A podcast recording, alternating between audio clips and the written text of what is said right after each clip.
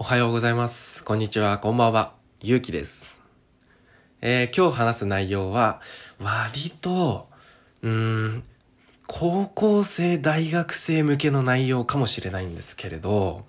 高校生かな？高校生に一番聞いていただくと、今後のためにちょっとなるかもしれないお話です。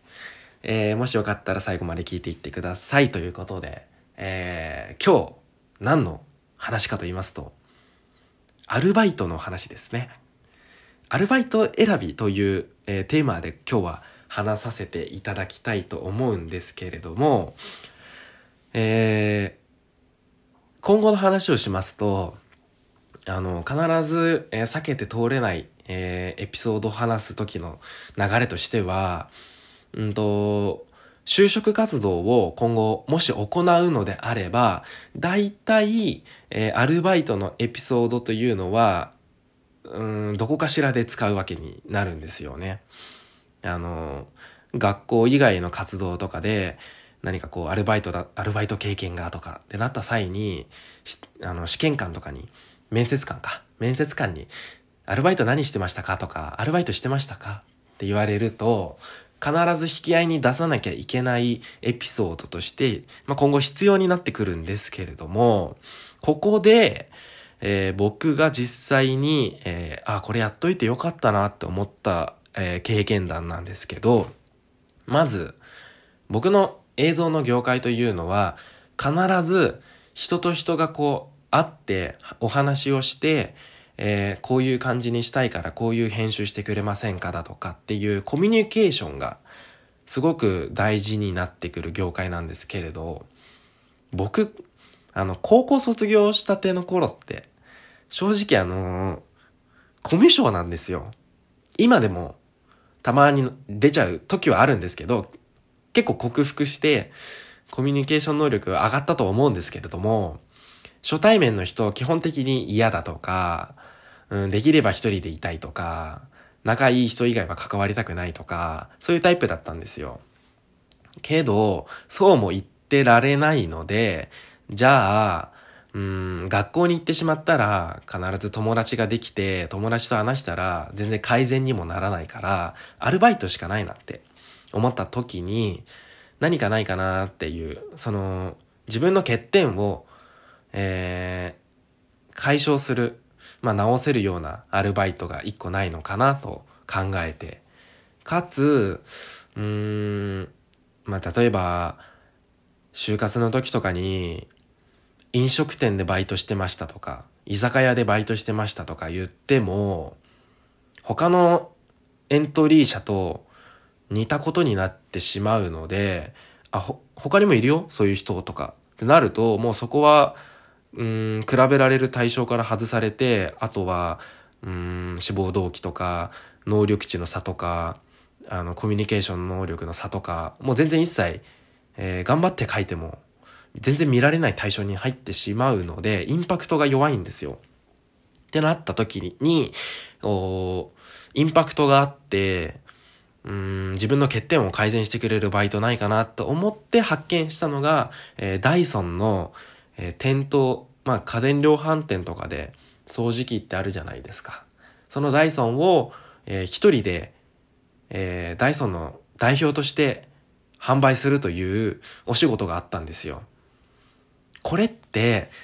バイト何してますか？ダイソンですって言うと、すごくインパクトあるじゃないですか。集団面接してて、左から順にアルバイトの内容を聞いていったときに、飲食店ですっていう人が4人と、ダイソンですっていう人1人いたときに、覚えやすさで言ったらダイソンの子みたいな感じで覚えていただけると思うんですよ。ちょっと強めなね、エピソードを持っているというのと、コミュニケーション能力は強制的に上がらざるを得ない。初めましてのお客さん、それも、えー20代から、下手したら、えーおばあちゃんとかおじいちゃんとかまで来るので、そういった幅広い年代の、えー独身の方なのか、えー夫婦なのか、もう結構子供がいる家族なのかとかで、えーシチュエーションがバラバラのたびに、えーコミュニケーションができない、うまくないのでって言い訳聞かないので、そういう状況に自分を置いて強制的に引き上げたんですよ。かつ、えー、もうこれ一種の営業なので、えー、売れれば実績として、えー、あ、僕は2日間入ったら大体何台売れますよとか、徐々に増えていくんですよ、やっぱり。ってなった時に、こう、面接とかでどんな内容ですかとか言われた時に、まあ、こうこうこういうので、えー、こういう感じで売る内容です。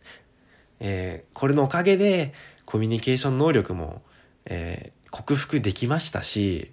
え、営業というものも実際に売る立場として現場で学ぶことができてとかってなると、飲食店のキッチンとか、まあホールとかで、まあバイトしている人よりかは、うん、より社会的なことを学べているんじゃないかなとは思うので、で、そこってこの貴重なんですよ。あの、ダイソンのバイトしてる人周りにいますかって言われるとなかなかいないじゃないですか。なかなかいないっていうバイトって時給も高いんですね。えー、僕のダイソンの時給は1500円なので、えー、だいたい2時間バイトすれば他の人の3時間分と一緒ぐらいになるので、メリットしかないんですよ。お金も土日入れば、まあ、2万円は超えますし、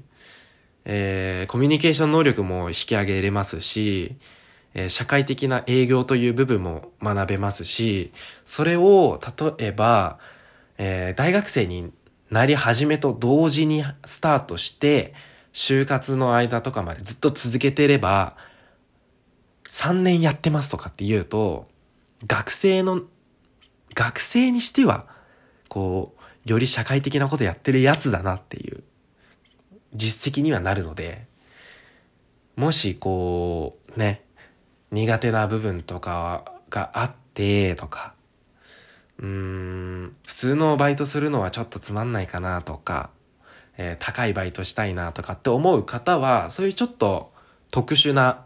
バイトを探してやってみるとか、っていうのを、まあ、やってもいいんじゃないかなっていうのを、これからね、バイトをよくする高校生とか大学生向けにちょっとそういうお話をしたいなと思ってさせていただきました。えー、まあ、もしこれは、あの、楽して稼ぎたいとかっていう場合は当てはまらなくなってしまうので、絶対におすすめですよっていうわけではないんですけれども、後で使える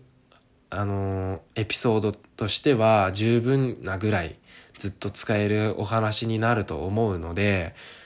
うーんやっぱ1万円とか出してもこのエピソードって別に自分のものとして買えるわけでもないのでまあおすすめなんじゃないかなということで一個の参考にしてみてくださいというお話でした。えー、それでは、それでは、えー、今日も一日頑張りましょう。